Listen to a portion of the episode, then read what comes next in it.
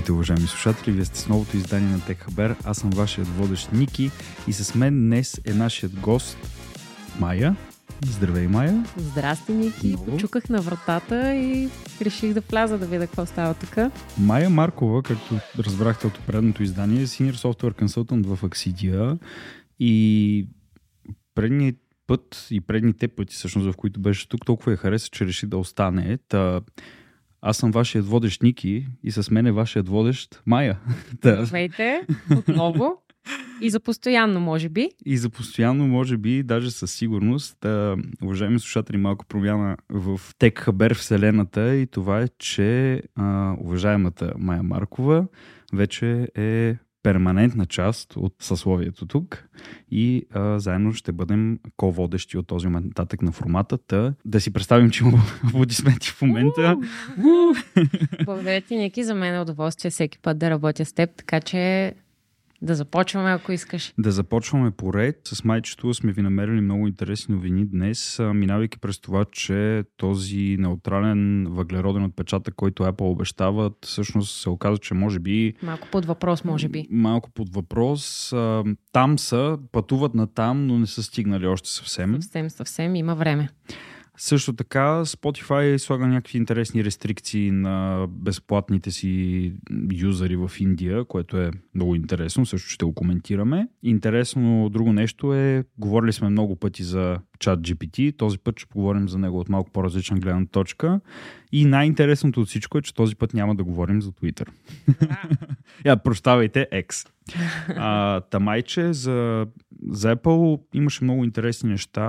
Нали, те казват и на последното си Apple събитие и по принцип постоянно споменават как искат до 2030 година да са съвсем неутрални от към въглероден отпечатък в производство, доставки и така нататък. Много сериозна заявка, да подчертаем. Имайки предвид, нали, в световен мащаб какво правят и колко продажби имат и въобще цялото производство, какво представлява, е много сериозна заявка. И се оказва, че може би имат още доста да похапнат, както се казва по-български, боб и бой, докато стигнат там. Защото докато наистина част от нещата, които произвеждат, вече се водят напълно с нулев отпечатък въглероден, се оказва, че според... сега ще убия името, Института по обществени и екологични въпроси или IPE, който е базиран в Пекин. Некъде да е другаде. Именно в Пекин казва, че може би не са съвсем там още. Защото има няколко интересни неща. На първо място iPhone 15 е с по-голям въглероден отпечатък от iPhone 14. Което е изненадващо, нали, доста фрапиращо според мен, имайки предвид, нали, тази сериозна заявка. Стремим се нон-стоп да се подобряваме в това отношение, обаче не знам, интересно ми е дали е свързано с титаниеви корпус, който е на последния модел. Съвсем възможно. Ако трябва да сме съвсем честни с Apple, до някъде успяват с това да са по-carbon neutral. Към 2015 година са произвеждали 38,4 метрични тона им е бил отпечатъка на емисии, абсолютно на въглеродни емисии, докато към 2022 забележи вече произвеждат само 20,6, което 20,6... Почти една трета? На практика да. И звучи като голяма стъпка, обаче наистина, ако се замислиш, 20,6 метрични тона въглероден диоксид. Много, много сериозно. Аз, знаеш ли, точно преди няколко минути попаднах на статия, в която пишеше, че от рециклиране на стари айфони са извлякли 1 тон злато, което използват за чиповете специално. И не само за злато, прочетох, че имат много сериозно количество извлечено платина, сребро и мед, което е за основната съставна част на чиповете, които използват, което е доста интересно. Нещо, което на практика би изхвърлил, те да го преизползват е доста... Не може да се отрече, че не работят в тази насока, да направят нещата по-зелени. Ами, истината е, че да, това е така и наистина използват главно рециклирани материали вече, но ето тук да не кажете, нали, че сме само Apple fanboys и fangirls, нали? Имаме и да кажем и други неща за Apple.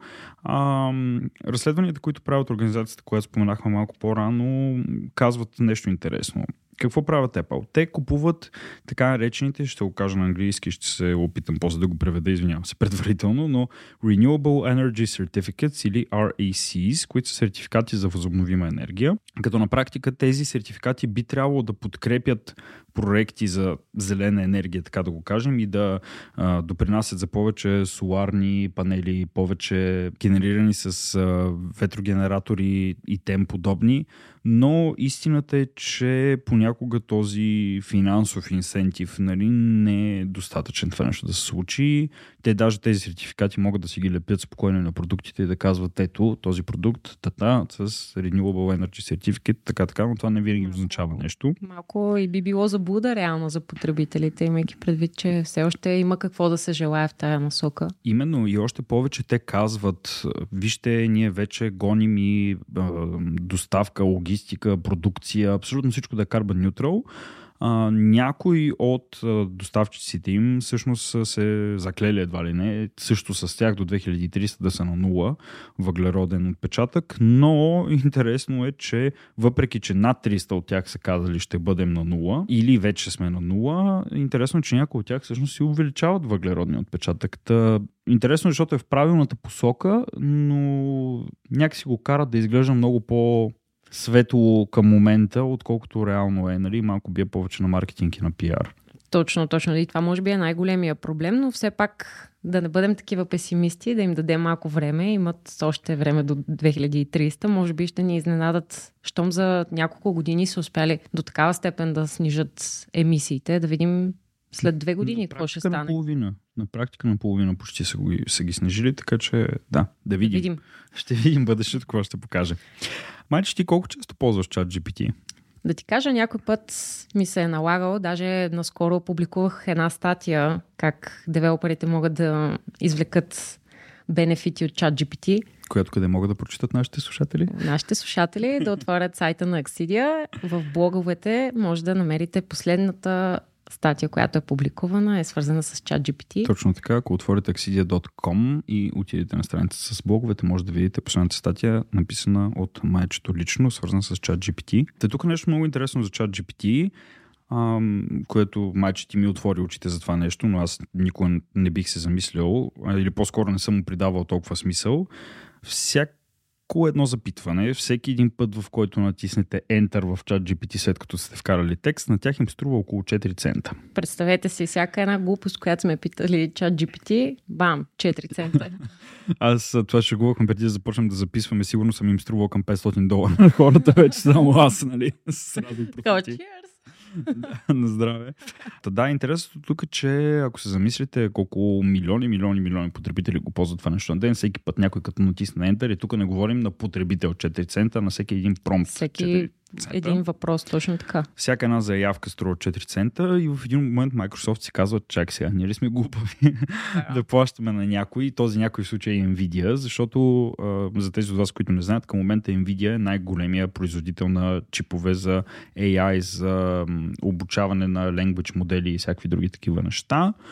Даже ако не се лъжа, мисля, че са единствените, които произвеждат такива чипове на такъв в такъв скейл, в такъв размер на разпространение.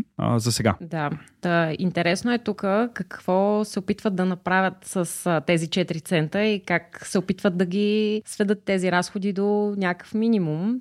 Ники, какво? С 2 думи са решили тия 4 цента да ги събират.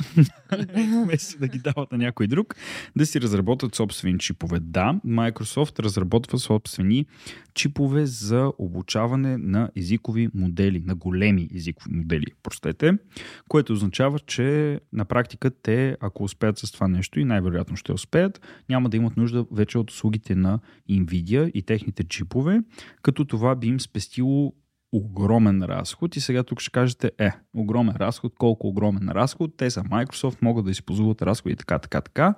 Новите чипове на Nvidia, новата генерация, които са специфично за обучаване на големи езикови модели, струват колко, майче? $40,000 бройката. Бам! $40,000 бройката. И имайте предвид, че горе-долу е сметнато, че на GPT-4 ще му трябват около 30,000 чипа. Което е много нули. Така, да. Завършил съм с не особено висока оценка по математика, си признавам, 12 клас, така че няма да сметна точно колко нули са, но може само да си представите. Сега, разбира се, дисклеймър, $40,000 струват най-новите чипове на Nvidia. Те им трябват A100 чиповете, които са, нали, малко по-старата генерация. 30. Да, 30 бона, примерно, вместо 40. Та да, казали си, сега ние ли сме тук, баба ми да даваме толкова пари на Nvidia, дайте ще си го правим вкъщи. И интересното е, че им се получава, защото всъщност те са го правили в тайна от 2019 година, забележи. Явно си е някаква сериозна тайна, щом нищо не се е разкрило от цялото това нещо. Чак сега. Интересното тук е, че те го разработват от 2019 и всъщност много хора вътрешно в Microsoft, които се занимават с AI като цяло и с ChatGPT, вече имат достъп до тези чипове, до първите им варианти, за да ги тестват, за да пробват с тях, способностите им да пробват съответно и да видят какво могат да изкарат от тях. Microsoft към момента казват, ние няма да ги пускаме на пазара. Ще си ги ползваме само за нас. Точно така, ще ги ползват вътрешно, но казват, че до началото на следващата година дори биха могли вече съвсем напълно да започват да ги използват в Microsoft и в ChatGPT и да се отърват от чиповете на Nvidia. Интересно ми е дали ще успеят да ги изместят. Все пак такава популярност с тяхна помощ, с тяхно партньорство, дали ще успеят самички да разработят нещо конкурентно, ще е доста интересно да видим резултатите. Ами мисля, че конкурентно тук е ключовата дума, защото това, което казвате, че самите чипове, които разработва Microsoft, те не са директен заместител на тези на Nvidia. Не правят абсолютно същото нещо като тях. За сметка на това пък ще им намалят разходите чувствително. И за това малко може би ще се наложи да има някакви... Може би промени, обаче пък и това си има и бенефит да разработиш нещо сам. Ако потенциално си видял някакъв проблем в нещо, което използваш в момента, то това е перфектният вариант, в който ще можеш да разработиш нещо, което да ти върши точно на теб някакъв. Именно, да е къстъм решение за твоите си нужди. Да, и ако това къстъм решение ти свали едни 10 нули от разходите... Защо не? Защо не? Супер. Добре, за ChatGPT стига толкова, защото... Можем доста да се говори там. Можем наистина да разтягаме лукум и нашите слушатели доста са слушали за ChatGPT в миналото. Да минем на нещо доста по-близо до повечето хора и това е Spotify.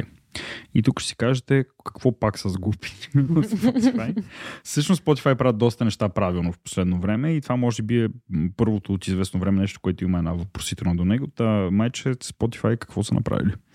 Spotify почват да ограничават своите потребители в Индия, защото ги карат все повече и повече да се ориентират към платената версия.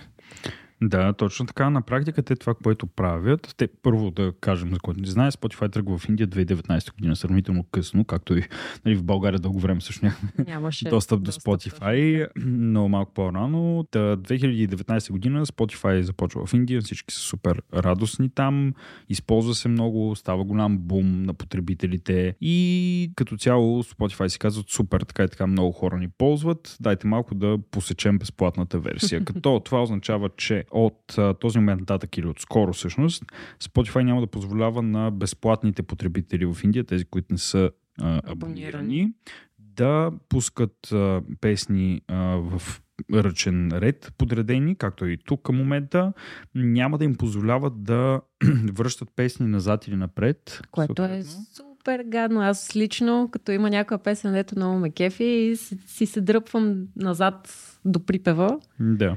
И си го слушам отново и отново и отново. Еми, значи добре, че не си в Индия, защото ако беше там и беше без subscription, нямаше да можеш напред-назад да се връщаш по песента. И най-интересното, няма да могат да слагат репит на песните вече.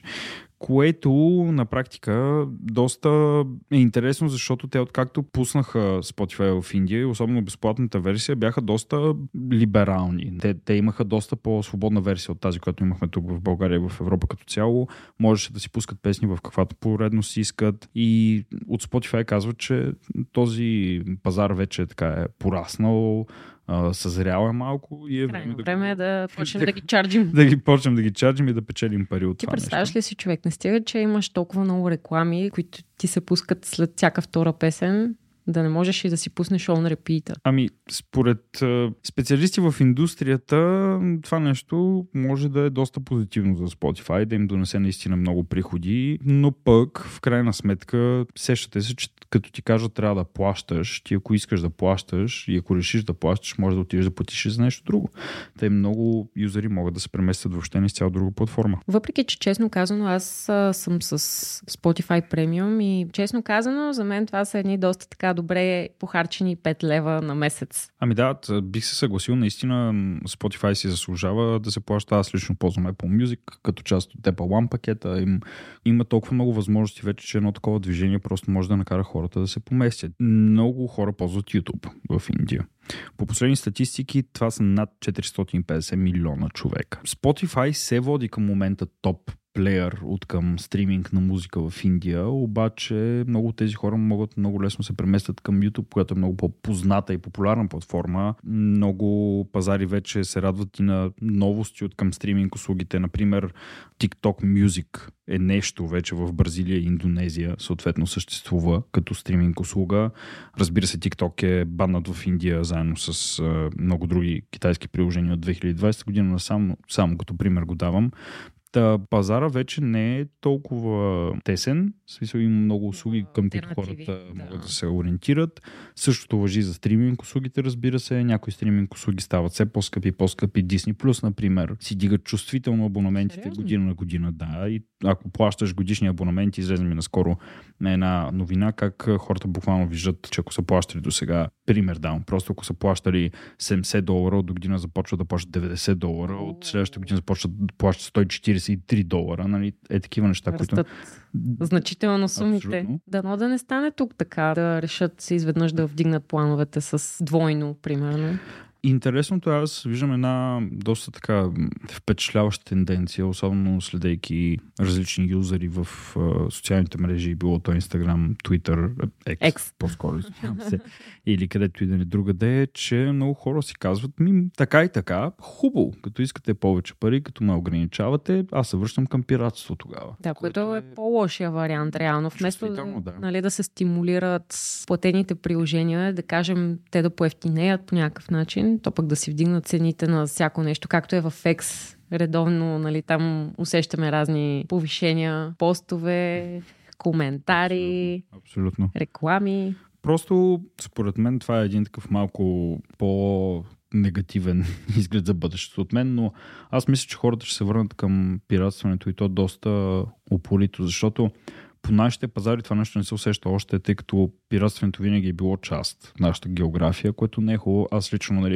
не искам да звуча като снобар, обаче откакто имам възможността да го правя, не съм теглил неща незаконно. Винаги гледам филмите, които гледам, да са през платформи, нали, музиката, която слушам, да е през платформи или да си я купувам, ако имам конкретно нещо предвид. Но истината е, че много хора, които тепърва, как да кажа, навлизат в това нещо и те първо започват да стримват законно и да гледат нещата законно, ще си кажат защо. За какво да го правя. За какво да го правя, като вече го има безплатно онлайн и въпреки, че разбира се правителствата правят всичко възможно да ограничават достъпа до такива неща, до торенти и така нататък, хората нищо чудно малко по малко да започнат да се... По-лесния вариант. Да, по пъти с най-малко съпротивление, нали, да се теглят неща незаконно. Имаше някакъв репорт, някъде бях чел, че реално пиратстването и теглянето незаконно на музика и филми и тем подобни не удря чак толкова много вече създателите на съдържание. Пак не е окей. За мен никога не е било окей и до днешен влизам в един такъв луд спор с някой, който ми каже аз и тегло от еди коя си там, да не спонсорираме сега, да казваме конкретни сайтове, но всички знаете за кои сайтове говоря. Винаги това казвам. Ако имаш възможността, просто си го купи, защото в утрешния ден ти ако направиш нещо, аз като човек също, който занимава с фотография, мога да си представя, нали, ако някой просто почне да ми тегли снимките без твоето позволение и по някакъв начин, да. Много неприятно. Много неприятно. По никакъв начин не получаваш стимул от целия ефорт, който си положил. В крайна сметка някои хора ще кажат да, хората, които са създали това съдържание, получават адски малко пари от тези стриминг платформи, обаче в крайна сметка пък се натрупва това нещо. И... Да ти кажа, малко наскоро попаднах на статия, в която пишеше, че български певец, няма да споменавам имена, но е спечелил около 1 милион лева от реклами, от гледания на негов видеоклип. Да. През цялото време пускат се клипчето, имаш 5-6 реклами, които се въртят и 5-6 реклами от тебе, от някой друг и те стават бам 1 милион. Ще се натрупали така малко по малко, да. Така че пак си има някаква, може би, печалба, не за всеки, разбира се, но това за да се стигне до 1 милион, нали, ти трябва бая да си израснал в индустрията, така че, но... Ако може да си купувате нещата, не бъдете скрънци. Не е готино да се крънзадават, така че давайте на хората и ако можете да си го позволите, разбира се, аз това винаги казвам. Ако може да си го позволи човек, нека да го прави. Ако не може, сега не може. Изкуството е за всеки, в крайна сметка. И така, поговорихме малко за Apple, поговорихме за Microsoft. Еми, може би е време и Google да споменем и с техният нов Google Pixel 8 и 8 Pro, където излезе на пазара, мисля, че на 4 октомври беше релиза и доста интересно тук какво имаме. Имаме 9-ядрен процесор, което е доста, въпреки че ако се замислиш кога ли ще успееш да видиш целия потенциал на тези 9 ядра, не е много сигурно. Може би трябва да е нещо доста солидно, което да накараш телефона ти да върши, но все пак е доста вау. Камерата, видеото имат доста подобрения там. Да, интересно е, че е по-малък. Новият Pixel 8 е по-малък, дисплеят му е с точка 1 инч по-малък, 6,2 инч вместо 6,3. Това, ако трябва да съм съвсем честен, едва ли някой ще го забележи, ще го усети. Но значително теглото. Това доста ми беше интересно в сравнение с iPhone. Сега тук малко не знам как ще се приеме това, но видях, че е по-лек дори от iPhone 15, което е доста интересно. Може би се дължи на факта, че все пак е пластмаса. Да си дойдем все думата, нали?